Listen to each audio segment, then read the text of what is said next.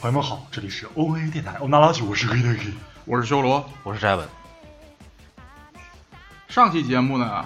咱们聊聊这个委员会承认人类牧场计划第八十六号诺亚计划，啊，也就是混沌之脑。所以本期呢，就和上期预告的一样，咱们来聊聊《密室之门》吧。好的，呃，不过说到这个混沌之脑和命运之门的这个联系呢，哦，这就进入主题了呀？怎么那么快？不然你还想怎么样？我操，好不习惯！ 这这应该算是改进吧？我靠，咱们你不觉得咱们以前废话太多吗？好好好吧，好吧，可以试试。OK OK，可以可以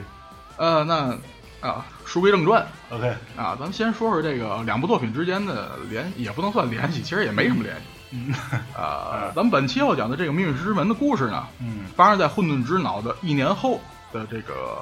二零一零年七月二十八号，嗯呃，同一个世界观，所以我才说一年后嘛。嗯但是故事上基本上没有什么关系，只有互相，比如说，就是那个菲斯那个歌手啊，啊或者是像这个那个挺恶心的那个青蛙，啊像这种小细节会登场。啊，嗯怎么说呢？是同一个世界观里，它它另一个地方发生的故事。对，嗯呃，但是在一部外传性质的作品，嗯叫做这个《命运石之门：变移空间的巴比特》嗯哼这部作品里面算是连接上了两个故事啊，对，啊，因为这部作品的那个反派实际上就是上一部作品的那个主人公西条拓司。是的，是的，而且这个上一部里边儿的这个蓝长直妹子啊跟这个谁钢轮啊，两人见过， 嗯，对对嗯对，呃，不过这部外传作品吧，算是社长的私货，就像我们上期介绍过似的。嗯这个知堂前代丸呢，他本身也是个这个程序员，对，然后也是对这个八十年代的这种古董电脑啊，啊呃，怎么说呢，比较狂 热吧，哈，就是、啊对，对比较就是这种骨灰级粉。是，所以这部作品它的这个整个游戏形式，对对就是对还原了八十年代 AVG 游戏的对形式，对，特别复古，对，甚至连颜色，就没是错图画的颜色，都完全是用的八位色，对，然后那个画像也都是那种，就是一条一条一条一条的那种，嗯特别古老。呃，我就记得好像是任何的指令还得用手来敲代码，什么录、啊，对对对，而且全是英文代码。对对对，对，比如说看到什么，必须得点 commando look，就是 这种这种形式的。所以说这种就是门槛稍微有点高，哎，啊，而且你还必须得了解两部作品。你看这部作品，它片头名字是《明与石之门》，没错没错，但是如果你不了解混沌之脑的话，好多小细节或者关卡你过不去。对，包括混沌之脑上次的那个那个公式。嗯，对，这是一个关键的一个怎么说呢？口令吧，对没有一个这口令对可以把对进对下一步好像是对在里边儿，嗯，对。然后它里面有一个非常关键的道具、嗯 IBN 五千 一啊，这个也是本片就是《明与石之门》本片里面的非常关键性的这么一个道具。嗯嗯，嗯，一个一九七五年发售的这么一个古老的电脑，哎，哎，那时候有没有互联网啊？应该有了。嗯，军方有，但是对对对那那那个时候不叫互联网，那时候有网络了，但是没有互联网。对那也好说到互联网，那还是这个欧洲欧洲原子能研究所他们对开发的。对，呃，说到互联网，其实唉黑呃怎么说呢？暗网就是早期的互联啊 网，少说少少说这个。好好，查啊水 表，好了，书归正传好好，啊，就像上期节目一样，咱们先提一下这个三百人委员会的这个计划， 嗯嗯这个跟命运石之门有关的这个计划叫做 Zit Pro Program。嗯，哎，这个口舌哎， 我真是没听 懂。再来，这档不掐，谁让你你以为我为什么去的日本？ 还不是因为英文太差。别解释，人让翟本来，让翟本来。标准的 program 对，嗯就就这么回事吧。呃 Z 的 program 啊哎，嗯这个计划呢是在一九七三年建立的嗯，啊，我上期节目的结尾也说过了，对对对，跟这个诺亚计划针对电磁波技术是正好相对应，是嗯专门研究时空转移的啊，啊，也就是时间旅行啊。就是 B 计划类似这种感觉，对，嗯就是一个收尾，也不是收尾，就是备用计划，备用计划。因为一旦掌握了时空转移的话，那其他计划无敌了，其他计划就肯定失败不了了。是，而这个计划呢，由这个 C 伦啊，啊，就是这个欧洲原子弹嗯研究所，对，咱正式中文名称是欧洲核子研究组织，对对对对，由他们全权负责。嗯所以这部作品里面，呃，看不到三百人委员会的成员来到前台，啊，也是这个整整整个这个四部作品里面跟三百人委员会的关系怎么说最薄弱的一部吧。呃，对，差不多，因为怎么说，三百人他算是在幕后，然后这个只是因为这个 Z program 它为一个起源吧，对，所以说更多的还是怎么说呢？呃，几个主角们的一些的故事，然后潜移默化的这个推翻了三百人委员会的阴谋，怎么理解？嗯，对吧？对，可以这么理解。所以说咱咱们这一期的话，可能就是不走三百人委员会的路线，而是走主角们的。对，想走也走不了，不知道对对对，啊哈啊。咱们说回这个计划，啊，这个计划它的手段呢，嗯就是希望能通过高能量的质子对撞，嗯生成这个一个迷你黑洞，嗯嗯然后通过这黑洞进行时间旅行。啊，就是利利用黑洞的技术来进行时间旅行啊，对，啊，知道了。原原理理是什么？原理我一会儿说，你太着急了。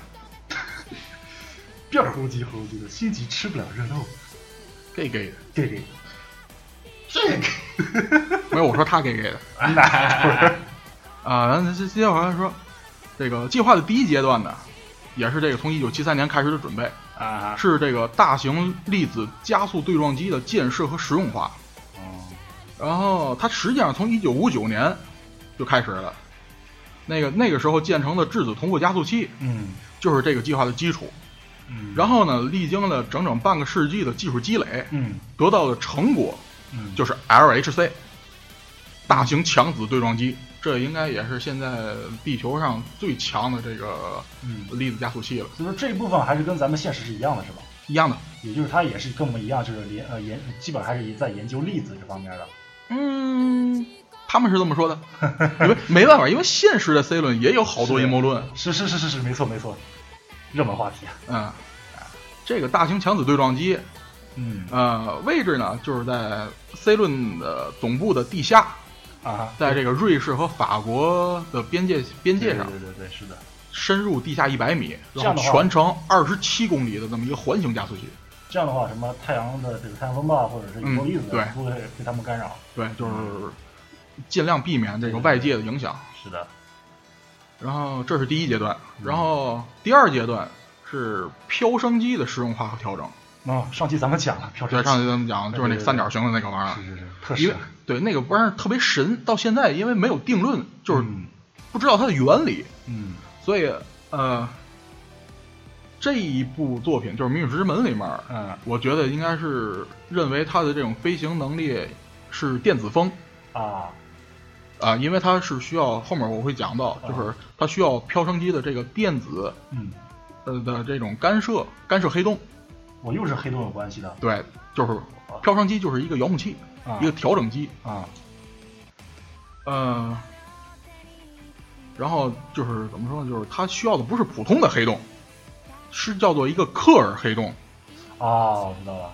就是那个就是中心，啊嗯普通的黑洞中心是一个点，没错而克尔黑洞中心是一个环，没错它，是真的是个洞。咱们经常会在这个影视作品中看到的是黑洞，它周围不是有个东西在围绕它啊吗？，对，对对哦被，吸进去吗？嗯那不是黑洞本身，对那被黑那是被黑洞吸进去的物质。对，对啊，黑洞是一个质量非常大的一个球体，对对，一个点，对，因为在理论上它是这个密度无限大，是的，所以它体积也无限小，嗯是的。所以一般认为它是一个基点。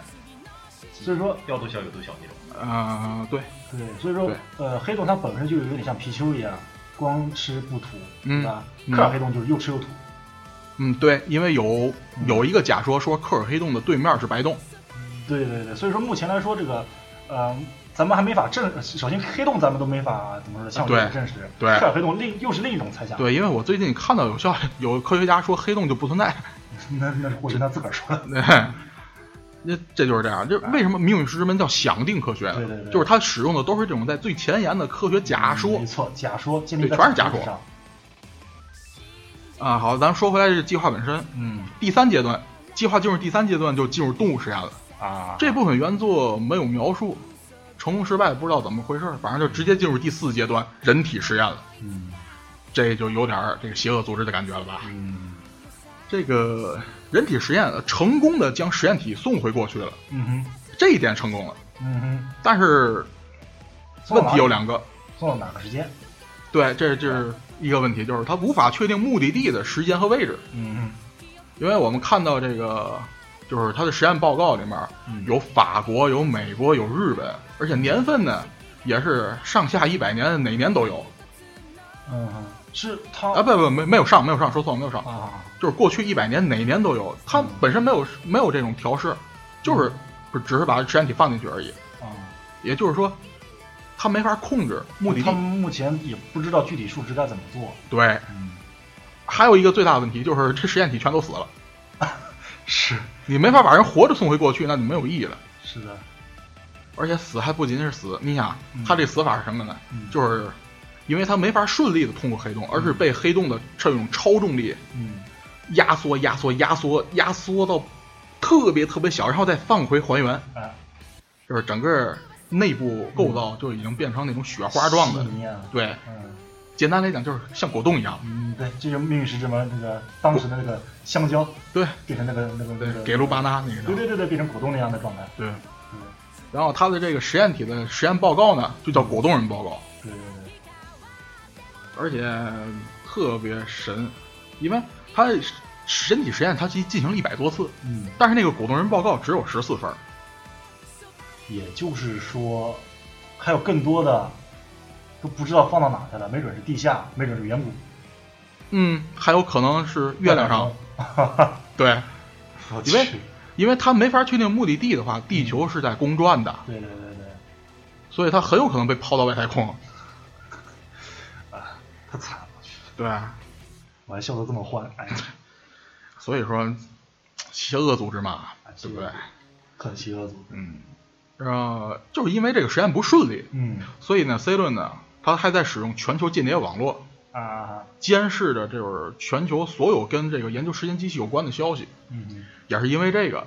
呃注意到了在秋叶原的主人公们。这个就是这个，确切的说，这个就是故事的开端的原原因。哦啊，这具体故事咱们之后再讲嗯，咱先把这科普完了哎，啊。然后我说一下本作时间机器的原理吧。刚才也嗯好的提到了，就是使用黑洞理论。我就看刚才翟本一脸懵逼的样子，若有所思。嗯，我就搞不懂为什么被抛到外太空去了。这个怎么了？因首为先，因为是这样，就是你确定一个人的位置，嗯，咱们现在，比如说你在这儿或者我在这儿，都是相对于地球的位置。没错，但是如果相对于宇宙呢，咱们所有人都是在运动着的，太阳系在转，地球也在跟着转。然后太阳系在围着银河系转，然后银河系本身也在转。想当你想想定这个整个宇宙，它有个绝对坐标。对，呃，这个这个人在传送的时候，他首先他目前那个位置有一个绝对坐标，嗯但整个太阳系在移动啊，而且它有时间在这块儿呢。嗯谁知道这个时它被传送的这个时间，嗯被传送后的这个时间是在哪个绝对坐标上呢？对，他也就是说，他所传送的这个时间点，他也不知道他那个地球是不是在那个位置。坐标需对要两个点，一个是时间，一个是一个是位置，对，它都是混沌的，对，谁知道现在在哪？对吧啊那他这实验就呃对啊吧可控的非常低。坑货嘛对，这对，就是所以说为什么说这个实验进行的不顺利，就在这儿了。它确实送回过去了，但是毫无意义。对毫无意义不可控。对，咱说回来这个黑洞理论哎，啊，呃，本作用的这个理论呢，基本上就是第一条是这个黑洞的另一边是白洞，嗯这么一个认为，就是认为它既能进又能出了，就是科尔黑洞的那个，嗯以及就是这个就是越过事件的地平线，可以穿越时间这一个假说。越过事件的事件的地平线，对，这个一边都活来总嗯这个词儿是用来形容黑洞的边界的，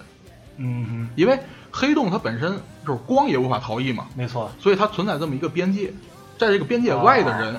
就是无论如何也无法观测到，因为什么都出不来，电磁波啊，对对对，什么对，光啊什么的，什么也出不来了，嗯是的所以没法观测到里面到底是怎么样。而且它由于它极大的重力呢，有科学家认为，在这个在这个界限，在这个界限的对面，嗯空间和时间的性质会互相换。嗯哼。什么意思？也就是说，你现在走路会从这儿走到那儿，啊嗯，对吧？但是在如果你在地平线的对面移动的话，移动的就不是空间，而是时间，空间变得不可动了。哦，就是可以给它理解为镜面，不太恰当是吧？嗯，不太恰当，嗯就是这个很玄学。就是跑步机的，呃，怎么讲呢？它就是完全就是把时间和空间的性质对调了。对调比如你咱们现在现在时在对咱们而言，时间是一个绝对的数值，没错，咱没法控制它。没错，而在对面的话，嗯空间变成了一个绝对的数值，嗯嗯，没法移动位置，位置再也没法移动，你移动的只能是时间。哦，这个怎么说呢？很玄学，是是这个是是是是，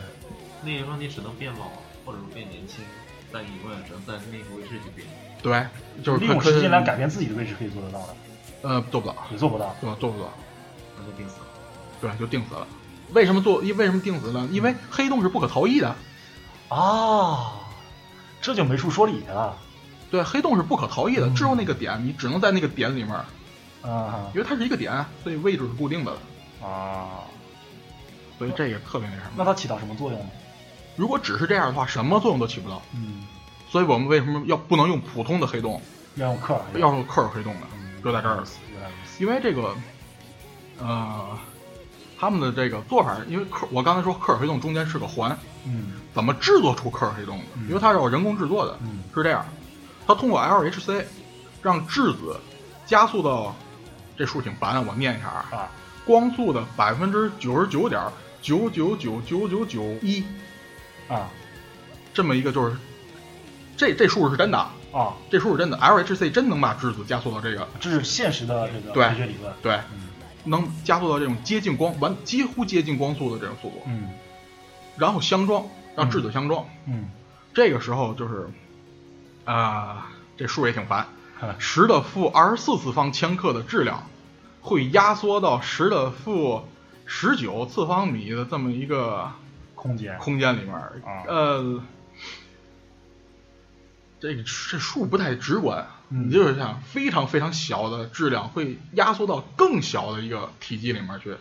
嗯，呃，所以说它会形成一个叫做微观基点，就是把今儿小的东啊西压缩到就是今儿小的地方里。对，就是迷你黑洞啊，不是正常黑洞，而是迷你黑啊，洞。啊这个迷你黑洞，关于迷你黑洞，实际上现在也有好多阴谋论，啊，对，还是围绕着这个也是围绕 C 论的。对啊、而这个就是它的目的呢，是制造出拥有两个基点的黑洞，嗯就是两个中心点，嗯然后让它们互相围绕着转，啊哈，转转转，越转越快，就最后就变成环了。 哇，实际上来了是个好。啊，但是因为它那个速度怎么说，速度是那种天文级的，所以可以认为它是环了。嗯毕竟这是就是所谓的所谓的啥呢，就是人造的嘛。嗯呃，就是因为这个，呃，怎么说？因为黑洞的中心变成环状以后呢，嗯它本身就有搅动量了，嗯而不是像原来静止不动的这个基点了哼，，是的，是的，就是让它就变成了不是那种不可逃逸的状态了。嗯然后又就让这种黑洞的进入黑洞和出来，再从黑洞出来成为可能。嗯而且这跟主人公们的那个时间机器、电话微波炉、嗯括号 暂定，是的，没问必题，必须得说括号暂定，肯定啊，它的原理是一样的。嗯为什么呢？因为这个原作有一句话说 LHC 啊，啊，就是这个大型强子对撞机啊，嗯，就是一台超巨大的微波炉。怎么说呢，挺形象的，还是因因为微波炉这个东西特别黑科技，你知道吗？是的，它的原本是军事研究雷达的时候突然发现的，我就现在都觉得电磁炉也很黑科技，对吧？然后，然后现在咱们的微波炉都是都是这个制造商官方嗯就是设定的一个特定的这个频率，对对对，实际上它在那之上，在那之下，它也都可以调整。其实，嗯，而且现在微波炉还不用转，以前的微波炉还有底下转盘嘛，啊、现在对，不用转哈，嗯，我都不知道怎么回事了都，对，啊简直了，嗯，不过说了这么多啊，它啊也只是理论，哎，毕竟那故事开始的时候，C 论也没没办法能制造出完全可逃逸的黑洞，那它要制造出来的话，实验就成功了。啊，为什么呢？就是因为我刚才说那个利用飘升机嗯对电子的这个控制嗯调整始终不全，嗯，就是搞不清楚这具体数值，啊对，因为它这个怎么说呢，就是控制这个克尔黑洞的旋转呢，它需要用这个飘升机对这个黑洞赋予大量的电子，嗯因此这个就是人体实验啊一直失败，啊，这没辙。他要一成功了的话，就没故事了。是，就算他是欧洲最大的这个基本粒子研究组织，嗯，那没辙，剧情需要啊。哎，我想问一个问题，就是什么叫电话微波炉？啊，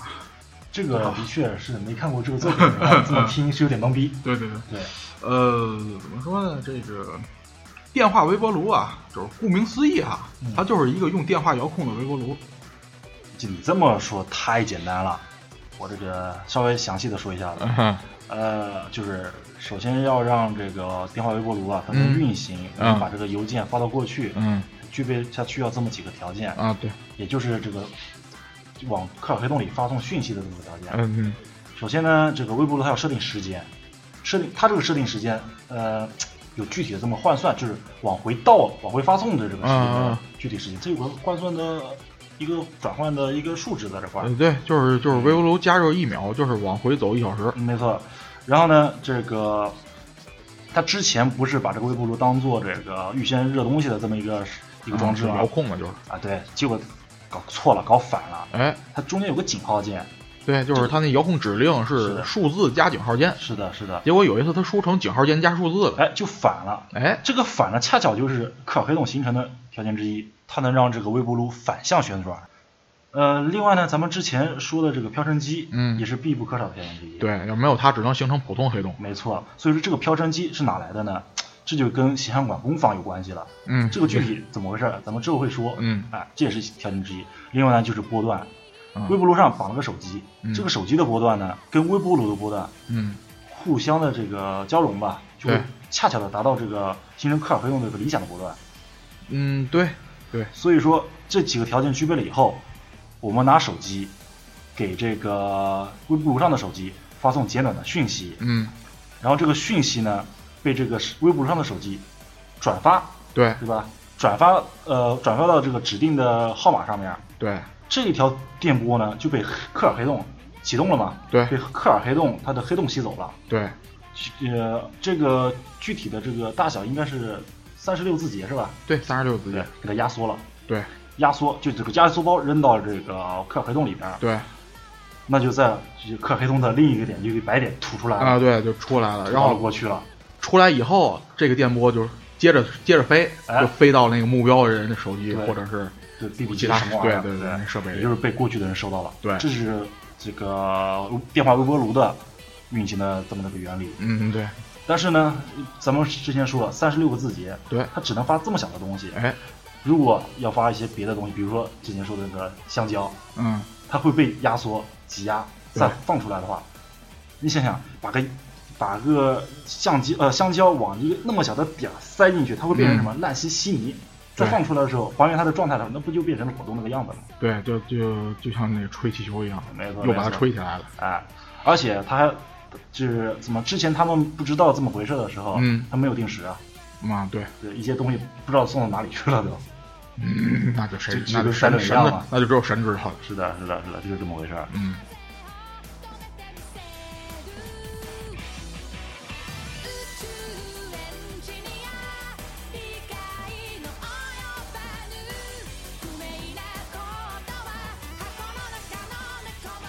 呃，在时间旅行的原理说到这儿，时间旅行本身啊，这个东西其实挺有意思的。它作为一个题材出现的啊是两百年前左右了，就是一七几年。我嗯那个时候就开始脑洞了，对，那个就是广义上吧，就是认为这个塞缪尔·马登一七三三年的《二十世纪回响》嗯是第一部这个时间旅行题材的作品，嗯但是它不是科幻的，啊有有点魔幻了。哦，啊。然后早期特别有名的一部呢是马克·吐温，在一八八九年的这个亚瑟王宫廷的康涅狄格州的美国佬，嗯，马克吐温马对马克·吐温他还写过这东西，对写过。咦然后他写的这个就是回到过去，就穿越历史的这种啊题材，哈啊就是现在起点上特别多的那种，哈啊，穿越过去当娘娘那是女频的啊， 我没看过啊。呃，总总而言之吧，就是啊马克·吐温的这部小说也让这个题材开始逐渐流行起来了。嗯然后时间机器首次出现呢，是在一八八七年，嗯比马克吐温还要早嗯的一部叫做《时间受刑者》。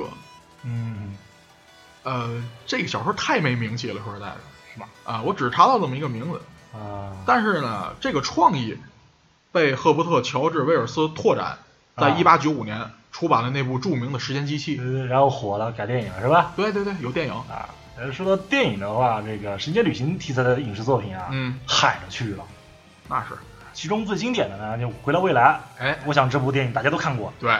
另外就是《蝴蝶效应》，嗯，对吧？嗯，也是这个系列特别有名，其中这个完美的展现给大家这个蝴蝶效应这个经典的因果理论嗯，对这个世界线的作用是怎么样的。哎，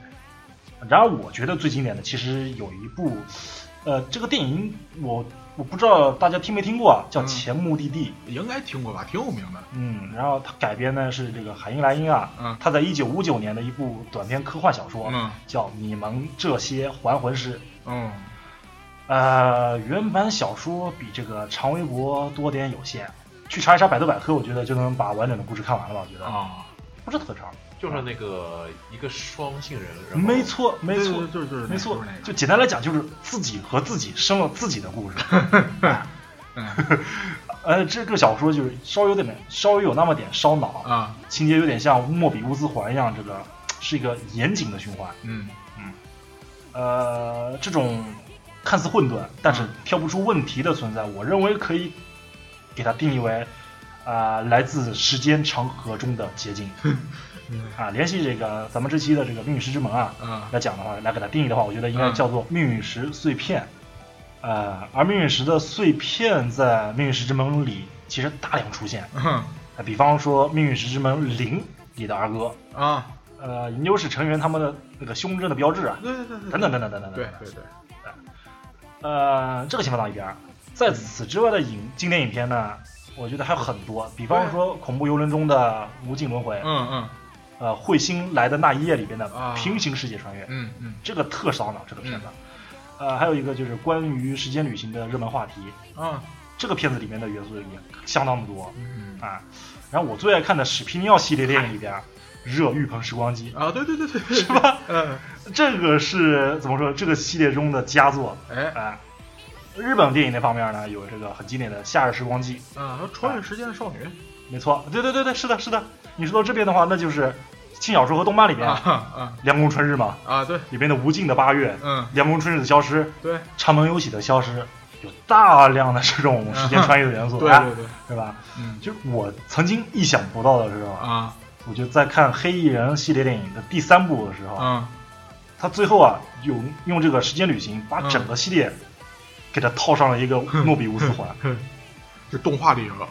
啊。动画里也有，动画里也有是吧？嗯哇！但是但是啊，这是一边儿，另一个就是它有个梗啊，就是啊穿越、就时间穿越以后，啊他必须得喝这个巧克力牛奶，巧克力牛奶，嗯嗯，他就让自己怎么说呢，舒缓一 下子，这个是经典的梗啊。哎，对，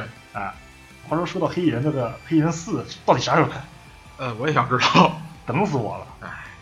呃呃，所所以说就是感觉单聊这个时间旅行题材的影视作品，嗯，我觉得咱们都能聊一期了。那是，所以说文学这方面就更不用说了，对啊吧？太多了，这个科幻小说里面的。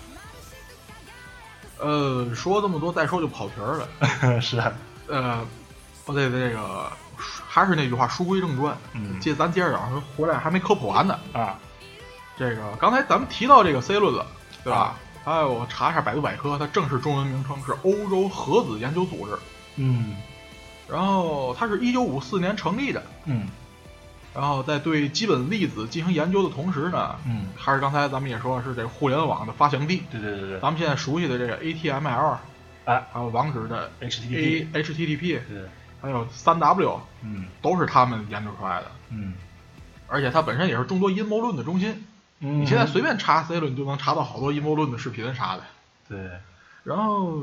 故事里面呢，刚才也说了，为了时间机器，他害死一百多人了，已 经那个什么果冻人儿，对哎。而且呢，他也在为了寻找这个时间机器的一些线索，驱使这个刚才说这是全球间谍组织嗯和他们自己的佣兵组织嗯 Rounder，嗯，这个是现实中没有了吧？这没有，这 Rounder 没不有，一定但是啊不一定，谁知道呢？啊，那倒 是，但是这个全球间谍网络这个哎可是特别有名啊。是是是是，这英呃，这不，英这个英文怎么念来着？你的活了，艾克勒姆，我不确定啊，这我只是看的样子。没事，我们信了。没事儿，对我们信，反正我也不 知道。反正这个东西，我相信可能嗯，看过这个，比如说就是爱看间谍片儿或者一些、呃比较悬疑的东西，都会了解。嗯这个是一个非官方承认的监视系统，哦它是一个自动系统，可怕就可怕在这儿了。我监视的对象包括所有的电话呼叫、电子邮件、传真、卫星传输，以及在互联网上公共或私人的下载行为等等等等。的个天，它跟这个棱镜计划、棱镜计划是不是也很很有关系啊？嗯，对对对，因因为什么呢？就是我查这个的时候发现，嗯，这几乎就是真的了哦操，啊、因为我发现这就是欧盟的发言人，很多国家曾经对美国的这个行为，嗯这是美国的，嗯对美国的这个东西进行过抗议，嗯嗯，所以说很有可能就是真的。哦，这个玩意儿它会自己识别，呃，对，就是相当于一个大数据处理器。嗯哦，嗯，因为现在毕竟能够发射卫星的就那么几个国家，而嗯，其中的这商业通讯卫星，美国也有很多数啊。哎，啊就当这个年斯诺登这个啊对棱镜计划，对对对对，这这个个事事儿儿。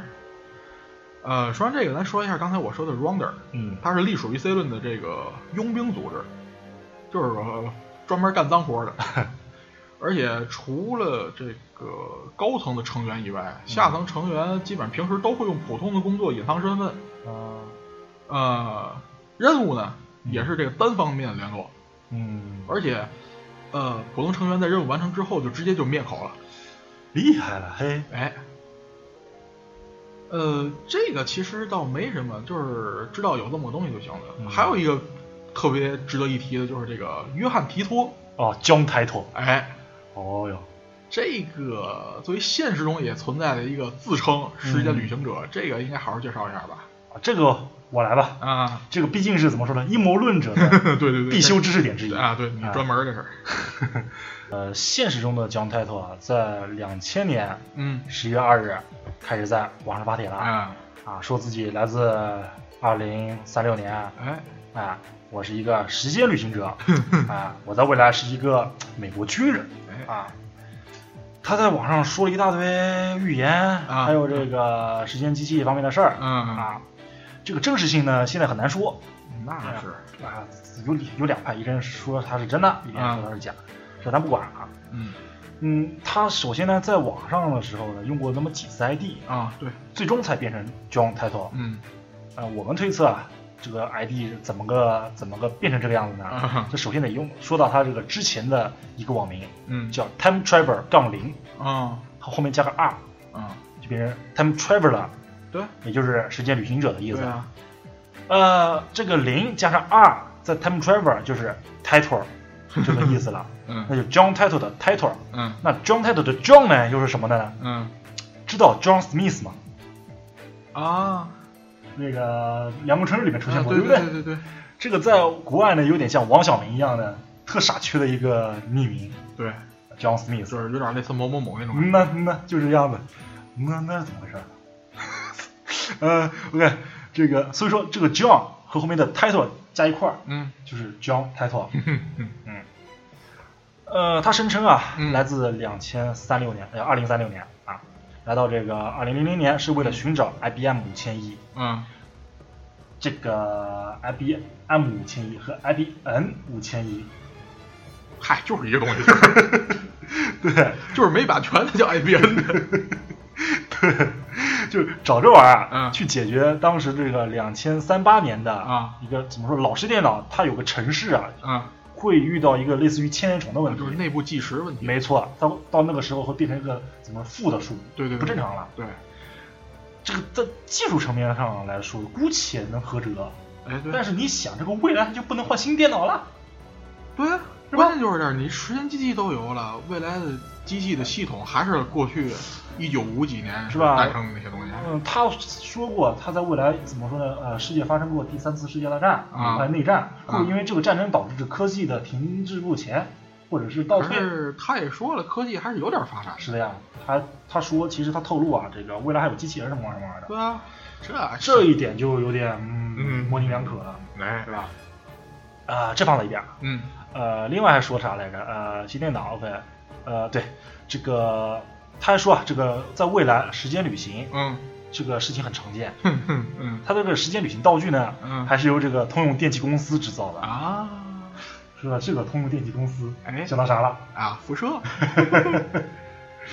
这就辐射是呃怎么说？两千年末呃一九呃九十一九九九一九九七年左右啊发售的，好像是吧？对，好像是这个哎，是不是有点？这 个是吧？啊我再接着说啊，他把这个时间装置安装在一辆黑色的1966年的雪佛兰敞篷车里，啊咱先别管它骚气的敞敞篷车，啊它之后给它更换成了一个这个1987年的雪佛龙四轮驱动卡车上，给它装到车上了。为什么换车呢？有个放车呢，回到未来，嗨，辐射回到未来，嗯，哪说理？ 就是啊，为啥呢？为了浪漫，很可疑啊！嗨，啊，怎么个设定啊？嗯嗯，这个接地气的设定有没有点像不电话锅炉这种尿性的感觉？你就说智仓智仓现在玩是不是会他被他这个这个接地气的设定影响了，才弄这个什么接地气呀，微波炉那谁知道呢？啊，简直乱讲！嗯，而且这个车还是上世纪的，就是啊，你说这个时间穿越者没钱嘛？嗯你，学打工战士打工啊嗨，啊！这就这这先说一遍啊。嗯嗯，这个除除此之外，他好像还带了对，还他还带了一些照片啊有关这个时间机器的说明书，嗯拍了一个照片，嗯看着倒是那么回事儿，但我总有一觉有一种我也能画出来的，嗨， 哼哼，这而且还有还还还就是拍一个他那个军章，啊，那尼玛是拿铅笔画的吧，粗细都不一，这个线条，未来人他不会用 Adobe 的软件，啊哎，哎，有兴趣的人可以网上搜搜，挺哏儿的这。哼，啊，你就说这个画质啊，这个照片的画质啊，这个烂的都像在侮辱两千年的水哼，A V 画质啊，还不如呢。嗨，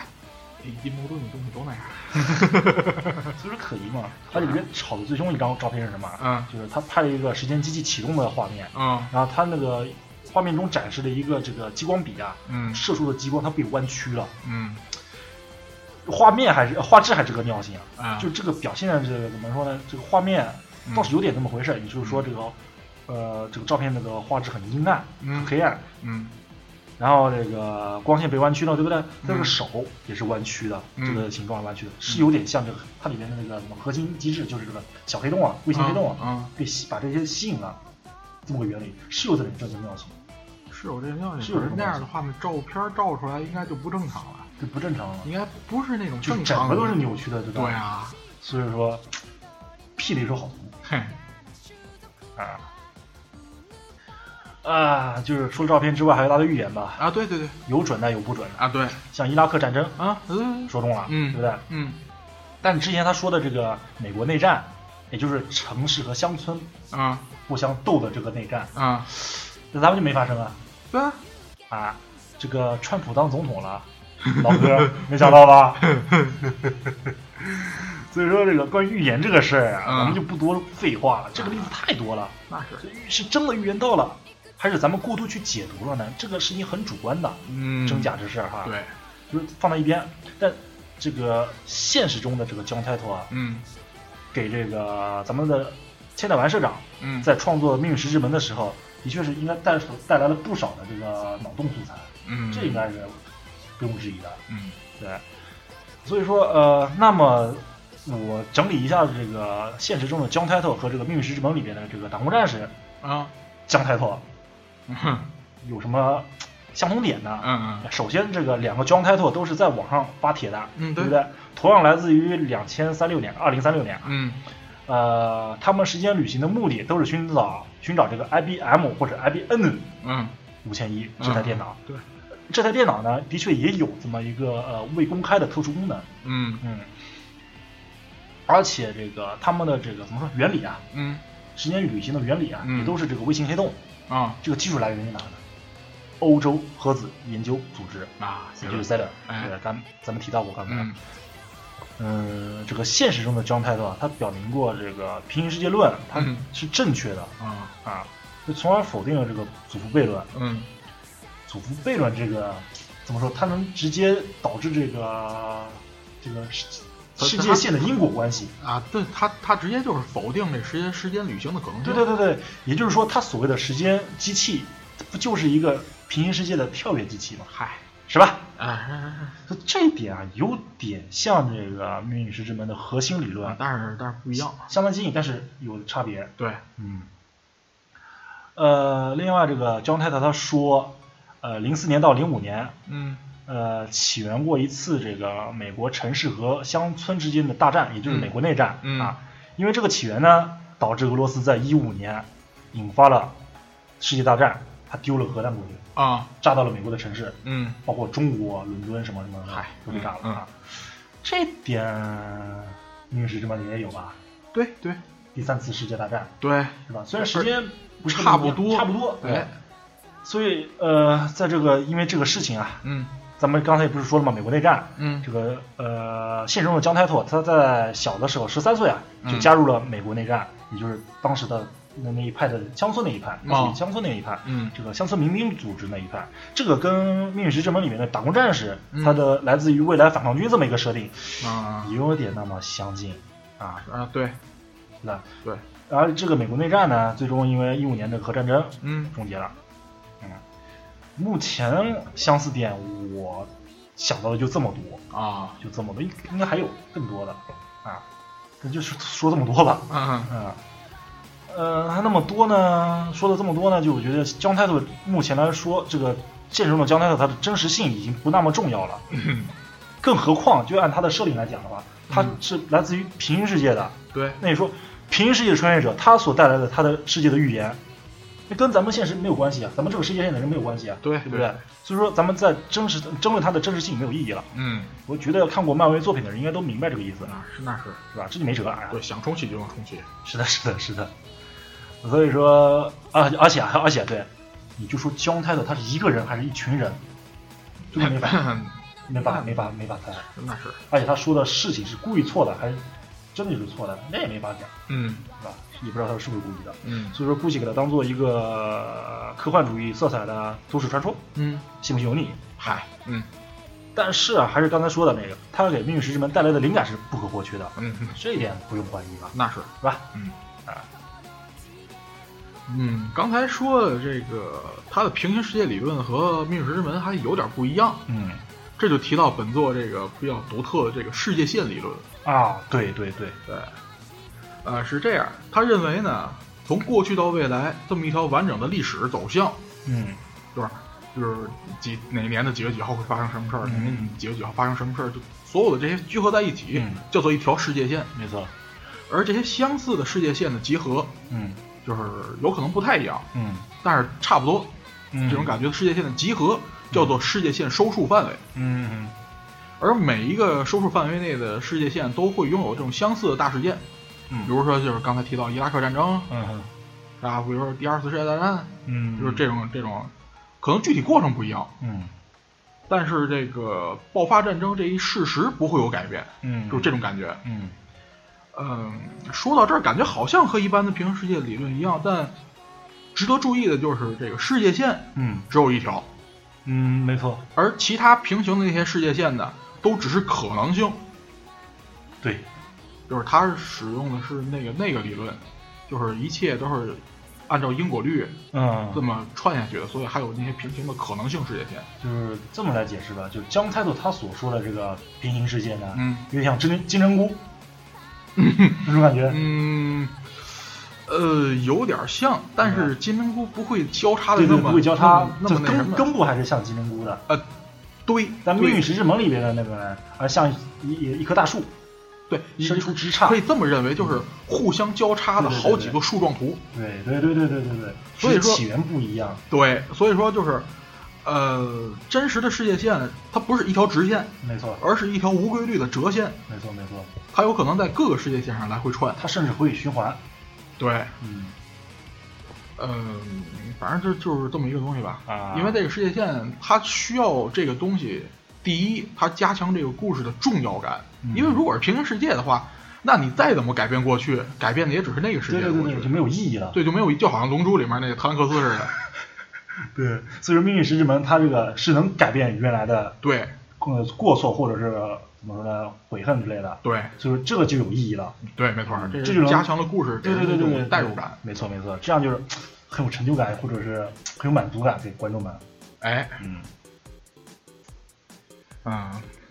不过呢，这个世界线跟世界线之间呢，容易搞混，啊是，对，所以得给它起个名字。嗯 对，这个主意是谁呢？嗯，就是这个冈伦啊原创大祖师爷，啊，哎，这个之后会提到，他就是我们的主人公嗯啊，这个冈部伦太郎，嗯他处在一个哪个世界线呢？他是一个就是没有时间没有这个时间穿越者，嗯就是在最原本的这个世界线，嗯他以这条世界线为基轴，嗯哼那个造出了一台可以测量这个世界线移动的机器，嗯哼这么一个显示仪。嗯哼呃，然后呢，它它所在那条线就是百分之零世界线移动率。也就是那个机器，也就是那个辉光管，它对对显对，示的就是数那据个那个很有名的那个辉东西，光管啊哈，这就是它那个会用一大堆这个小数点后的啊百分之零点多少多少多少多少嗯来代表这世界线所在的位置，嗯而基准呢就是它所在的那条线。啊那条线上呢没有时间旅行者，对啊，然后呢，就是反正反正反正不是什么好事情，这啊一会反儿正之后就我是个会说基点，吧，嗯嗯啊，它是百分之零，嗯，然后呢，凡是百分之零点多少多少的，嗯都被称为阿拉法世界线。啊啊哈，然后呢，就是每隔百分之一，就是就是起一个新名字，进了个一位数的话对，就是百分之一点多少多少，就是嗯贝塔世界线，啊，就变贝塔了，对，嗯哼然后就是以此类推，然啊后之后是什么伽马呀，什么什么的，啊，反正只要是还是在这个零点几的这个变率的数的里边的话，对，它就是还是这一条世界线里的，呃，不能这么说，嗯，应该是这么说，就是对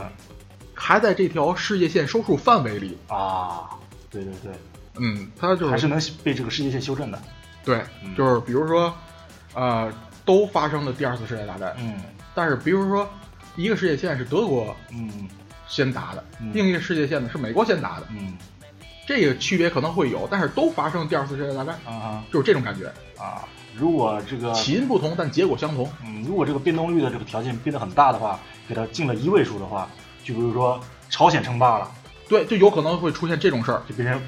贝塔世界线了，对这种程度啊，也就是说世界线它收束不了了对，强大它就会，但是呢，它就会陷入另一个收束范围。啊，怎么地都得治掉你，就得治掉你，对怎么治我尽量的暴力，尽量的这个简单，嗯，可以这么认为对吧？吧？对，嗯，就是说白了吧，就是命运，就是命运啊，对逃不掉的，哎，而反抗命运嘛，就是这这部作品的没主题错其实，怎么骗你呢？怎么反抗你呢？嗯怎么绕过你呢？啊对，就是怎么抵制这个命运命运这个这个这个这个这个贱 人，这个条件了，嗯哎，，反正这个，呃，世界线理论应该就这么多吧。嗯，说到这儿呢，基本上这个需要科普的我都说完了。应该差不多了，哎，哎，接下来咱讲讲这个本片的故事了。说到这儿需要提醒一下，嗯，接下来会有大量大量的剧啊，透。没错，这个不剧透这没辙，没错儿，嗯，很多细节它必须得讲一下 子，对，而且关键是不剧透我说不爽。是的。因为就是很多怎么说呢，看过这个作品的人啊，嗯包括咱们当时也是，对对对看完《命运石之门》感觉不够，对我们还想玩游戏，没错我们儿，还想看更多的对剧场版、对小说、对，漫画，没错儿，就这个心情。对。所以呢，这个没看过原著的人，不想被剧透的，千万别听下面这段儿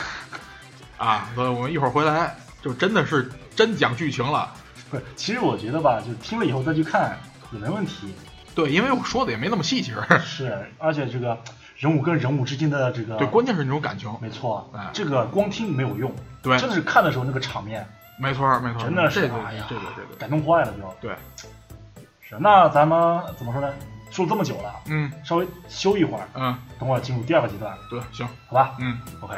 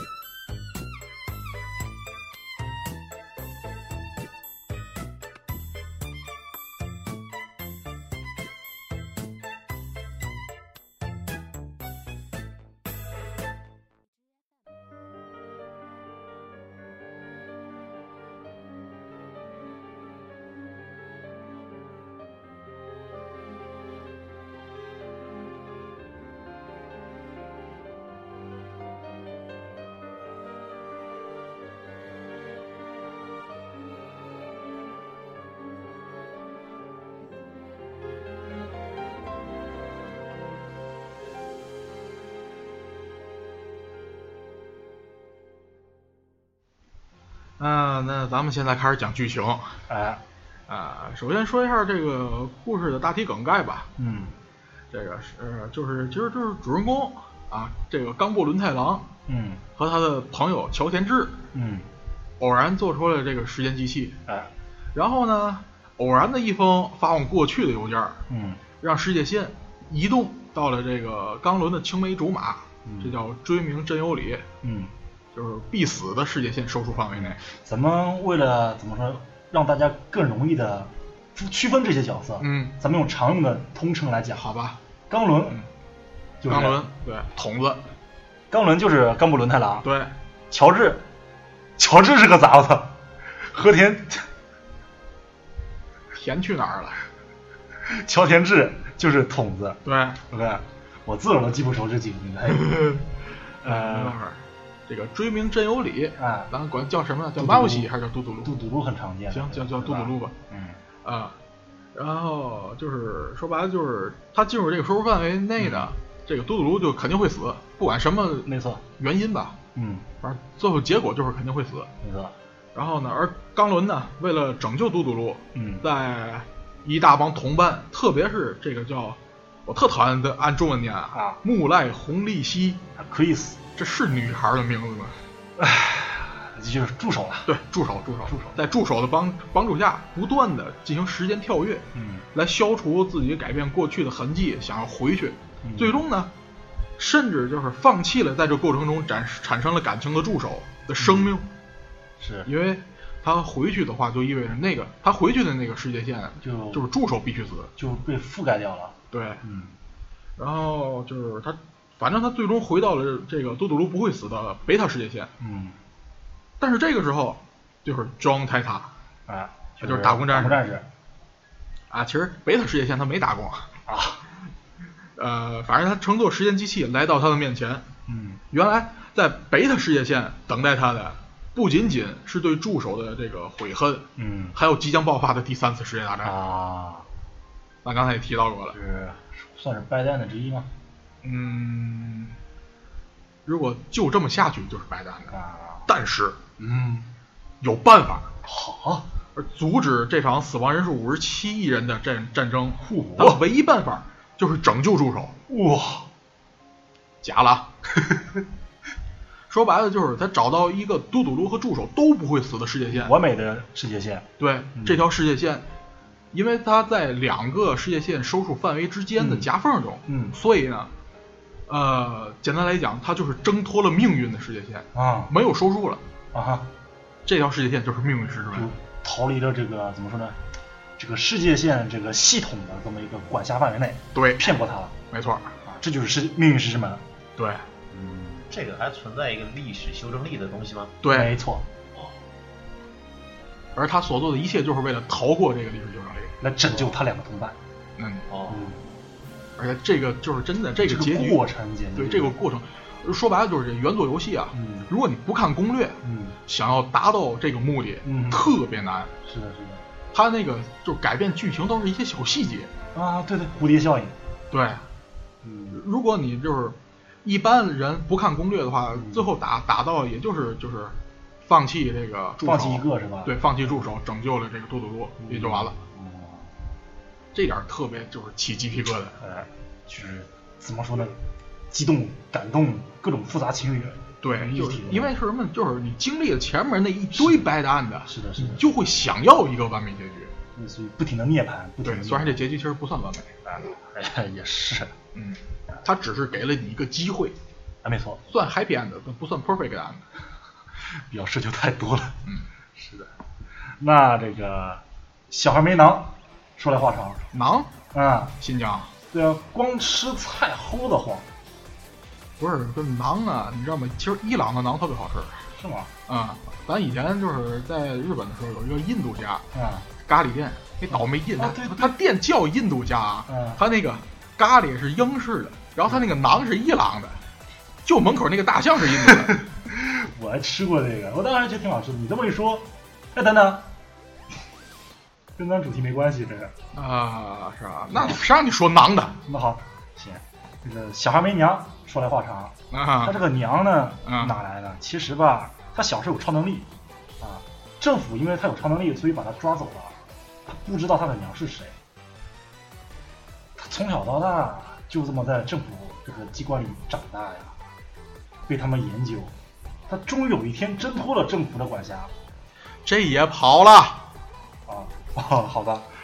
呃，那行，那这是咱们就说回这个故事，嗯，这是一个现有鸡还是现有蛋的事情，嗯，先有嫖客后有鸡，生活所迫，这 是哎哎，行行行行，就是不说废话了，啊，咱我就是，呃，说剧情的时候吧，我会详细的说一下故事开头和结尾，啊啊，呃，也就是这个七月二十八号嗯和八月二十一号这两天发生事儿，嗯，因为这两天呢很重要，嗯而且有一些有些细节。首先咱说，刚才咱们提到的是一封发往过去的邮件开启了这个故事，对，没错，而且我觉得这个邮件啊，它是引导整个故事的关键之一，呃，关键所有的关键，对对对不对是，之一，是所有的关键，嗯，这一天就是七月二十八号，对，所以一开始呢就是贝塔世界线，然后世界线移动率嗯，百分之一点一三零四二六，啊，姑且听点，不用记啊，对，不是这这这不用记，这就是我装逼用 的。嗯，这一天是二零一零年七月二十八号，啊，哎故事的开端。嗯主人公呢，冈伦，他和嘟嘟噜呢来到这个秋叶原啊，啊就是咱们之前做秋叶原那个专题的时候提到过那个垃圾馆，对对对对，就是 radio 会馆。对，呃，参加一个叫做中波博士的这么一个新闻发布会。是的，这时候呢，就是呃发布会之前，楼顶突然咣的一下，哎，知道吧？没有加特技啊，啊但是 但是但是但是就是，就那明白那意思就行。啊，他他就去楼顶查看了，尴尬， 梗太老是吗？太老 了，我都觉得老， 呃呃呃，他发现了一个类似人造卫星的这么一个东啊，对，西，其其实那就是时间机器，对这玩意儿我们当时去秋园就是为了看这玩意儿的，对，可惜没赶上。真是改造了这个，对，这个场馆改造没辙，啊，反正他这个时候在某个类疑似工作人员的催促下离开楼顶，啊反正这工作人疑似员，工作人员哎，对，这工作人员反正之后也认识，啊，哎，然后之后呢，他这个回到这个楼里面啊闲着没事儿啊，在那个一个扭蛋机抽出了一个叫做金属乌帕，没特鲁帕，哎，对，就就这么个玩具，你不用管乌帕是啥，只要知道它是金属的就行，那这点很重要。很稀有嗯，呃不是不是，稀有不稀有放一边，关键是金属的，啊，一万日元呢，一万日元也不重要，关键是它是金属的，哦。通不过安检。哦，我想起来了，哎，想想这金个属之后的这个，在之后八月二十一号的时说候再这么提提。的，然后他回到这发布会，啊、啊发布会内容不重要，反正就是发现这个中国博士的那个研究内容基本上就是照搬这个 John Title 的理论，啊哈，所以他大闹了一场，嗯然后被一个少女，嗯这是他跟助手的初次见面。啊，就是钢轮和助手对，初次见面，啊对他他被助手怎么说就带出来要。助手问他一些事儿，啊哈，就是问你刚才过来找我干啥？为嘛啥也不说，然后就走了？这就是莫名其妙的吗？哎，刚伦没有，这是初次见面啊，对呀，对啊，所以这段对话一直对不上。是的呀，哎，反正反正他就反正也对不上，就走了。哎啊，走了之后呢，这时候刚伦手机啊收到了一个视频，嗯这视频全是雪花，嗯什么都没有，嗯，而且这个，呃，这个地址也其实也很有意思，啊对吧？S 啊 J 杠 E P K， S J 嗯 Stan Get E P K App App 赛康格鲁，呃，这嗯这这这这什么？这个看过原作的是是什么对？App，赛康格鲁，这就是毫无意义的呃，主角的一个一个口癖，暗号，对嗯，Tokyo 伊米瓦奈。啊，没有什么意义 呃，反正这是，然后他回去就是找嘟嘟噜一块儿离开。啊，而这个时候，楼里面突然传来了一阵一个男人的惨叫，嗯耳朵尖的人肯定能听得出来这个叫声是谁，特别清楚。其实啊，乖乖站好， 别提这个，呃，反正就是他再去看的时候，啊就发现了倒在血泊中的助手。助手，嗯对，只是倒，只是倒在血泊中啊，嗯但没听确实就跑了。呃嗯嗯，因为谁第一次看见好像是死人的东西不害怕？哼，那是。嗯，反正离开以后呢，他当时也没想什么，就是突然给筒子发了一封邮件儿，嗯就是这封邮件儿，因为当时筒子的手机啊哼啊，在那个电话微波炉上，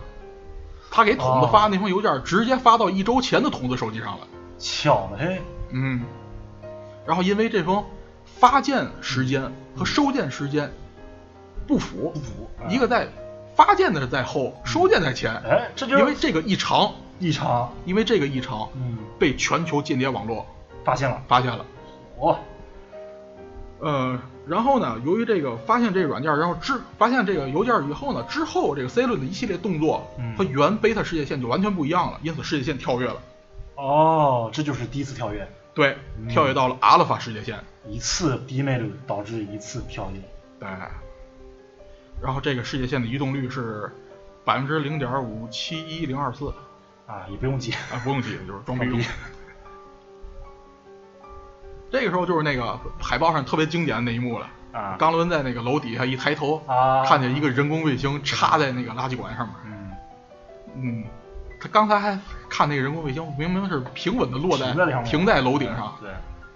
这一点就是区别，就是区别，知道吧？有区别，嗯，这个我刚才重点重点说过几个几个点，对吧？啊那几个点在最后都会圆上，到底是怎么回事？啊，这个就是这就是这类作品的魅力。嗯，看完一圈儿回来再看第一集，发现啊，原来是这么回事。对对对，，必须得二刷没错儿。啊，然后就是故事正常开始。呃，刚才说这一段也是，不管是游戏还是动画，都是第一集的前半部分内容，嗯然后就过 OP 了。嗯，啊，这歌也很好听，刚才那开头也开头也上了，啊嗯，然后特别有意思的这一段儿，嗯，就是冈伦和这个草嗯那个羊驼驼人啊，羊驼人，嗯。和羊驼人的对话，这羊驼人就是类似汤姆猫那种 A P P，、啊，你可以跟他学说话，学着说话那对个，对对，这么一个 A P P，但是呢，就是本那不是 A P P 吧？啊对对，那不羊是驼 A P 那 P，是个老游游戏老游戏老游戏，老游戏，对，但是这段对话啊，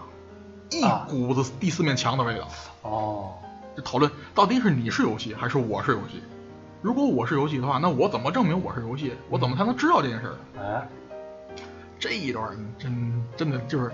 怎么说呢？因为它它之后的剧情稍微有一点缓慢，对对对对，所以它为了不让你就是一开始不知道怎么回事儿，这段也是为了突然嗯揪你一下，哦让你有一种诡异的感觉，哦，我看翟本一脸懵逼，懵逼了吧？你是不是不太清楚什么是第四面墙呢？你还是给我讲讲吧。呃，就是第四面墙就是怎么说？咱们看戏有三面墙，对不对？嗯就演员他手边、后面、左边、右边，啊、他演员和观众面对的之间有一个无形的墙，叫做对第四面墙，嗯也就是演员，也就是角色跟观众们的互动。嗯，就是比如说就是一个剧中人知道自己是剧中人这个事儿，啊对，就是一个小说角色知道自己只是在小说里没错而没已错没错，这种感觉没。错没错那都自，嗯，那那这那这个编号剧情就更难了。是的呀，是，所以说，所以说呢，这一段儿呢，说完这一堆废话以后，那个结论就是，说这有什么用啊？就完了。就是为了制造一个对诡，异就的是气氛。就是为为了制造气氛的，那你说他干嘛呢？ 那就是好玩儿啊！而且这段游戏里、动画里面也还原了。啊，对对对对对，是的，当时还看还懵逼呢。嗯，完之后呢是什么呢？就是这个，呃，冈伦呢，他们那个去呃 UDX 对面儿嗯参加一个讲座，啊，就是就是为了学分儿啊。啊，啊。然后在那个时候呢，主讲的人是谁呢？嗯是助手，年轻有为，嗯，是天才变态少，不是没有不变变，态啊！ 呃，反正就是刚才还倒在血泊中，啊甚至还叫来警察，嗯就是那当然那是贝塔实验线。啊，然后突然哎活活过来了，这时候就是冈伦就直接混乱了，诈尸啊！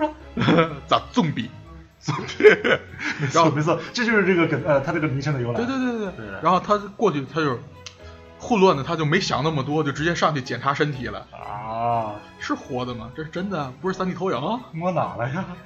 呃， 哼反正助手没叫警察就是他的运气。嗯，呃之之后呢，就是陆逊的这个几个主要的角色就都登场了，啊，分别有这个童生蒙玉，嗯啊、外号闪光的指压石，这叫 Shining Finger， ，Shining Finger， 我天，好吧， 又不是红心之王，喊什么喊嗨，看我高达都知道，啊？然后是西园刘家，啊、卢卡口，卢卡口就是那个伪娘，可爱的男孩子哼。然后呢，还有很重要就是天王寺妇女，啊就是显密像斯管的显像管儿，啊，还有小动物女儿，女儿小动物对。然后呢，就是阿外因灵雨，也就是打工战士，啊，就是 John Title，对，这是阿拉法县的啊。嗯呃，反正就是经过了一番讨论，嗯就是你为什么要这么干？因为助手啊，真是爱科学呀、嗯，他想的还先不是叫警察，先是问为什么为。什么？哎，十万个为什么反正就是因此啊，被忽悠进了拉宝啊，就是研究室 研究所，就是未来道具研究所自称吧，啊。对，自称了，因为、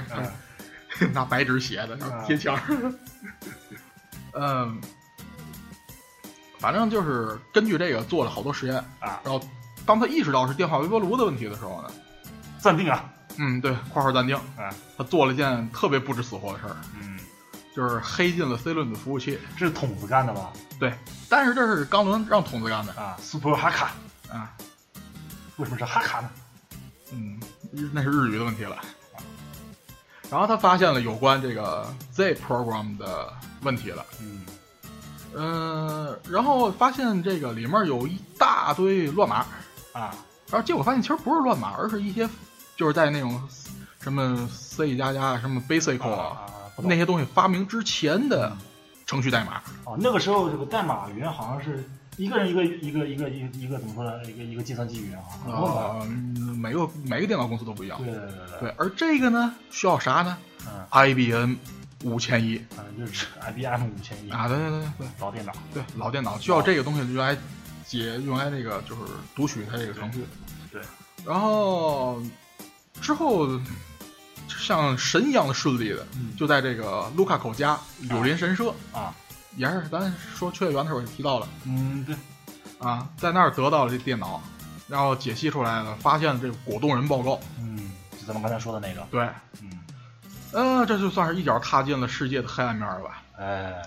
可可惜的是啊，这段动画没显示出他的那种犹豫，哦，就是到底继续实验好呢，还是就这么撤好呢？嗯动这个动画没显示出来。啊，我记得这个动画里没有啊，嗯我在游看玩游戏的时候，啊我黑了一下这个游戏里的 CG 档，我把嗯 CG 档全提出来了，我嗯看到一张嘟嘟噜的果冻人照片，呃，这个那个呀，这个其实是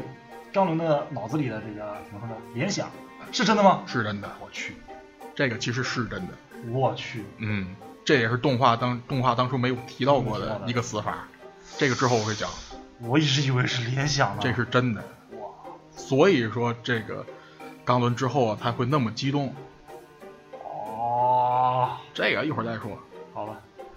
嗯，反正，呃，反正他们是继续实验了。嗯，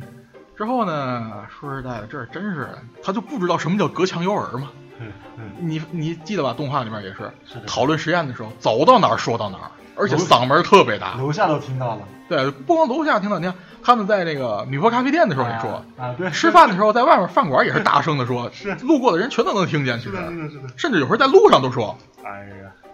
呀，啊、这样不会不被发现就怪了。那可是啊，不过保密也没有，反正他们都因为第一封 email 被早发就现暴露了嘛早就暴露了。对这是呃，这个时候呢，随着实验吧，就是逐渐找到了这个电话微波炉的基本运行规律，嗯自然而然的嘛，就开始进行这个改变过去的实验了。嗯，呃，完美诠释什么叫 no 作 no die 啊！为此，他们送了好几封 email，啊其中有几封呢引发了比较大的变化。啊，实际上不止那个动画里面那那些封，只是其他的没引发什么变化而已。哦，就是发过去了，然后对方看看圣母圣规就完了，对，没效果嗯啊。然后咱们说这个实验的第一封， 啊，呃，这个第一封应该是啊实验的第一封，实验第一个，OK，对不是刚才刚才那个，不是实验，对那对是，啊那是误发误的，打误撞了，对啊。呃，这封呢，目的是啥呢？就是中彩票。怎么说呢？很合辙，关键是什么呢？ 这点儿嗯，怂啊是吧？啊，这点儿真怂啊！一等奖两亿日元，啊，换成人民币也就一千多万不是特别多，啊，嗯，搁日本也就盖个好点儿房子，是不是？结果不敢不敢中，啊，不敢中。然后二等奖，二等奖两千多万日元，啊还是不敢中。啊因为三等奖七十万日元，呃，这这这就这个就这个，怂货，呃，呃，总而言之吧，反正发了、啊发了这，封 email 发过去以后，世界线改变了，嗯然后从刚才呢改到了这个零点五七一零一五，啊，嗯，结果呢嗯改变的这个怎么说呢，波动吧不大，嗯，为啥呢？因为他当时自己没心，送给了这个朋友，就是卢卡口嗨，让他去买了。嗨然后卢卡口呢，啊买错了，嗨，嗯买错了一位可数爱，可爱的男孩子买错了，对他买错了一位数。哎，然聋后了，呢，哎，这个怎么说，蠢文对，呃，但是这点儿这点儿动画没提，啊，就是他虽然买错了一位数，但不是没中奖，啊中了四等奖，啊，五千日元，没中一样，五千日元也能一吃顿顿好好肉饭了，啊，一顿好肉呢，好的对吧？这不重要，啊，重要的是冈伦啊，因此察觉到自身的特殊能力，嗯，然后这个中二病呢，就把它命名为魔眼命运探知 （Reading Steiner）。好吧，呃，呃，反正说起这个能力吧，就是怎么说呢？啊，就是世界线改变之后，他还能保留原来的记忆，就是用他的话说，就观测者对，就是而不是像其他人一样，就是记忆会被重构。抹去，对，嗯呃，这个能力呢，在阿拉法世界线呢，貌似好像没发现太多人。嗯，这个因为打工战士也不是很清楚这个事儿嗯，可是贝塔世界线出现了很多嗯相对而言稍微弱一点的这种能力者。呃，其实啊，并不确定那个跟就是钢轮的这个魔眼性质一样不一样，只是表现形式。就没有刚龙那么强，对对对他们是需要什么梦境之类的，对对对，而且在阿尔法世界线里面，包括这个呃可爱的男孩子，还有菲利斯，嗯他们也有嗯恍惚的这么一个即视感，对这也只是个即视感而已，对加负，对对对对吧？嗯。不过在贝塔世界线那个，因为第三次世界大战嘛，嗯，而且还是围绕世界战时间机器的第三次世界大战，所以这个那些稍弱能力者也都成为了各国的争抢的这个战争资源。啊，哎，而且我还想啊，就是可能阿拉伯世界线是因为 C 轮的这个情报封锁，嗯，他们可能秘密的把这些能力者类似能力者都逮起来了，哦，有这个可能性。有有有有可能可能可能会对的啊，嗯，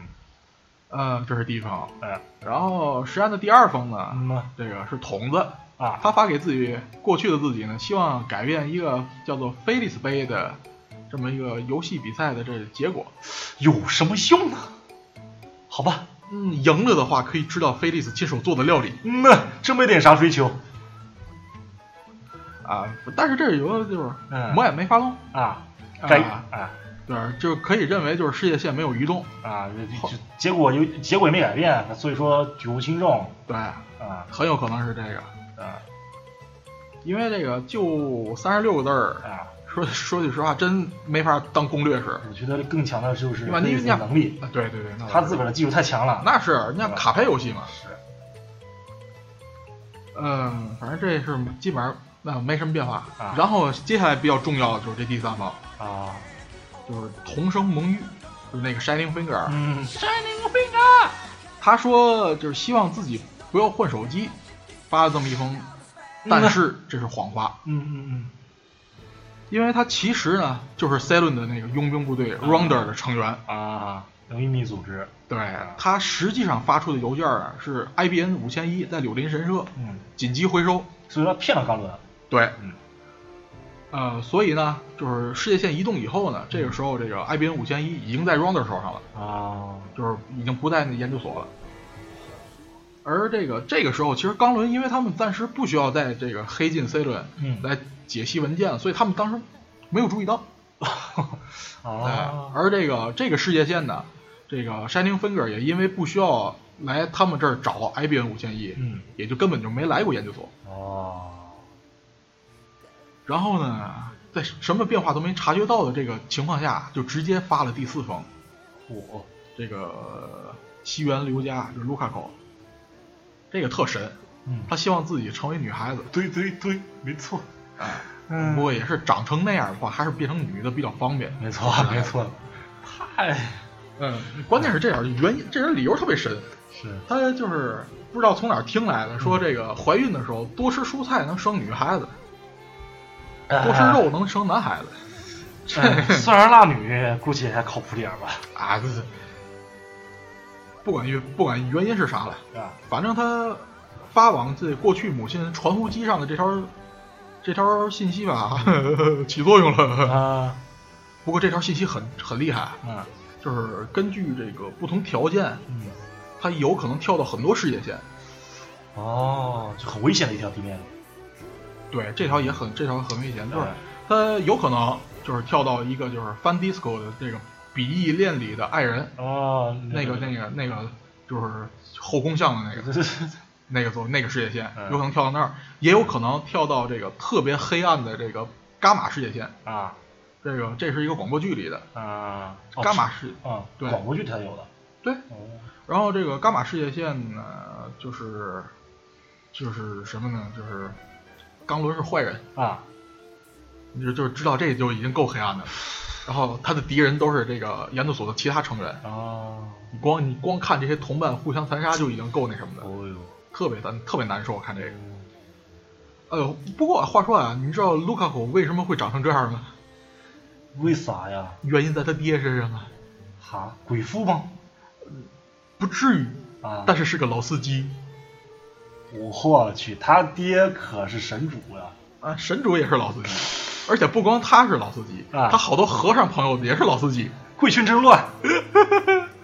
你妈！呃，啊简单来讲就是什么程度嘛，就是啊他们提到 c o m i K 啊，啊，就是 C 级级那嗯我知道个，说的知道不是有名，而是嗯情海，秦海对，就是 C 五零以前的会场。啊，你像现在都 C 九级了我的，C 五零啊，见正经老司机啊！那是。另外呢，还有一个小小细节吧，就是别的世界线里出现的，就是啊卢卡口啊，似乎是那种就是只要坚持锻炼就能不断变强的那种类型、嗯那种体质。啊但某些世界线的未来啊，嗯他成为了这个就是未来的那个反抗组织，啊就是打工战士那个啊叫瓦尔基里啊的重要战斗力。啊，甚至就是在我开头提过那个嗯那个巴比特的那个世界线，嗯，它叫做清新斩魔流的剑圣。 这清新斩魔流明明是钢轮的中二病瞎编的，是的，无但是他就就生生的练成剑圣了，什么可能性都有了。对吧？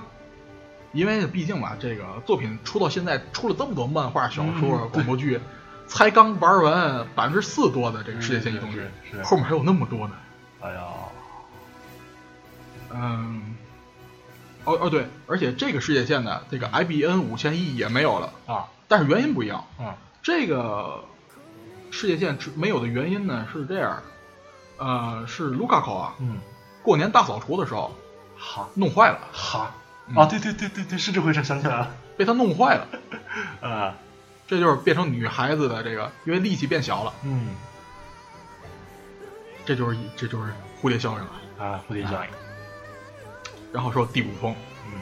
第五封就是菲利斯，就是我之前说那个啊对对对，开办过那个菲利斯杯哎，的那个猫儿女仆，嗯呃，她的愿望呢是希望父亲不要死，嗯，因为他爸呢在两千年实际上出了空难。对对对，去世了。那空难其实也很诡异，是，咱一会儿再说。嗯然后他为了就是阻止父亲去坐那个飞机，就发了什么“你女儿在我手上”，现在立马就是给我准备多少多少赎金，然后坐着新干线给我送来，不许坐飞机。缺心眼儿反正就是就是类似这个，当然肯定没那么长啊啊，啊。然后呢，它导致什么你知道吗？导致了秋叶原直接没变成御宅圣地。哎，这影响太大了。嗯，为啥呢？因为他们家是秋叶原地主，秋叶原的地主。没处说理去，有钱任性。哎，而两千年，呃，菲利斯他爸死了以后呢，这菲利斯管这个事儿了，他主动的嗯把这些就是御宅的这些要素，啊搜到一块儿了。哎，啊，但是他爸没死呢，嗯，就没让他干这事儿，哦，哎，就是这么改变的。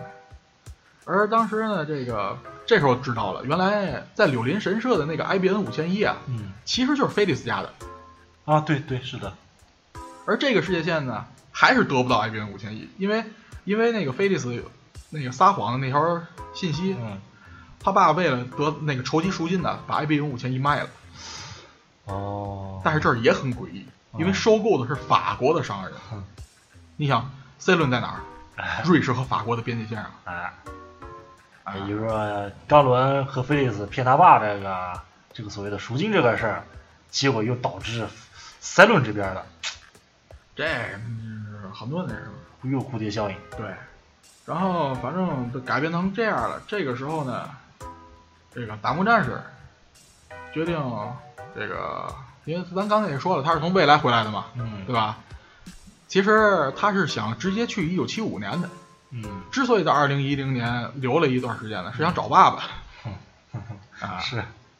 然后当然他这个还是没找着，然后他决定就这么跳到这个一九七五年去了。嗯这个时候，这个冈伦发了一封 email 嗯让那个自己阻止打工战士离开，嗯因为这个行为，嗯，世界线又跳跃了。火，呃，反正这个事情就变得越来越诡异了。嗯但是研究还在进行。哎，呃，因为这个时候呢，这个助手嘛，毕竟是专业科学家出身嗯啊，所以他一直特别纳闷儿，嗯这个东西到底是就是怎么说，就是变化微波炉啊，啊这到底是怎么个原理？哎，因为之前也说过，这 LHC 啊，嗯就是个巨大的微波炉，没错，嗯可以这么这么认为。那么电话微波炉里面是有了，可是代替飘升机的那部分在哪儿呢？哎，这就很巧合了啊，而且这个电话微波炉也是，就是发现它有的时候工作，有的时候不工作。嗯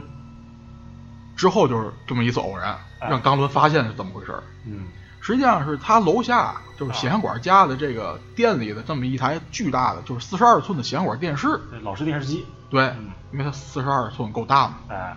它就是功率够飘升机的强代替品。是的，对，咱刚才说那个飘升机，嗯，就是它的原因可能是电子风，可以用它来进行这个电子的这个充能。是的，是的，是的，而这个显像管呢，显像管是 啥？就是阴极摄像管，哎，它本身也是个电子射出装置，没错，所以它实际上这个巧合哎，就是造这成了他们的这个实验成功的，哎，不知道，就只有咱其实就是电视机开着，这才个能有用，就是实验机器，电视机关着就是半没导体辙了，哎普，通微波炉，对，热机的，没错儿。呃，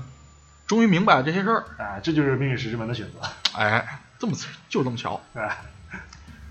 呃，其实也不是巧，啊，因为那个四十二寸电视电视啊，嗯，也是别人送给监管的。没错，打工战士对他每次开的，对，而且这个跟打工战士还有关系，嗯因，为这个四十二寸电视是谁的呢？也是菲利斯家的。哦而，菲利斯菲利斯他爸为什么要把这个给显像管呢？啊哎，哎，而且当时筹钱为什么是卖给法国那边的人呢？法国那边的人，法国那边的商人又跟森林有关系，有可能啊，对吧，哎，哎，也是这个东西就是几乎这个东西，你看，你看说是巧合吗？其实几乎没有巧合，是都是有原因的。好哦，必然的结果，对，嗯，反正就是知道这些原理之后，助手开始发明什么，你知道吗？嗯，记忆跳跃装置，就是把人的记忆送回送给过去的自己。嘿，厉害了哎，这个就利用到咱上期节目也提到的那个 VR 技术了，啊，就是把记忆化成电信号。没错没错，哎，呃，这个时候在开发的过程中呢，冈伦这时候开始收到恐吓邮件儿。嗯，嗯，这两封恐吓邮件儿啊，反正在当时玩儿的时候也造成了一些人的心理阴影，估 计。啊嗯，而且更诡异的是什么呢？就是跟 C 轮的服务器，嗯就是筒子突然发现，他们这儿就是他们所在那个楼，跟 C 轮的服务器有一条直接直接的光纤连着的。我去，这个事儿很诡异啊，但是其实想想也不诡异，它是有原因的。啊，这个之后我会说。好，呃，反正不管怎么着吧，反正是连上了。嗯呃，然后呢，就是筒子发现，就是因为通过这个直接光纤呢，他们甚至可以遥控 LHC 了。你想想，哪有这么巧的事儿？ 是是哪有这么巧的事儿？哎厉害了啊，其实呢，是 C 轮主动连接的，嗯就是为了让冈伦他们完成时间机器啊，之后吃现成本。嗯算盘打的挺好，那是，嗯呐，不愧是邪恶组织， 嘿，嗯，这两封就是刚才说那两封恐吓邮件啊，啊其实是显像管发的。啊，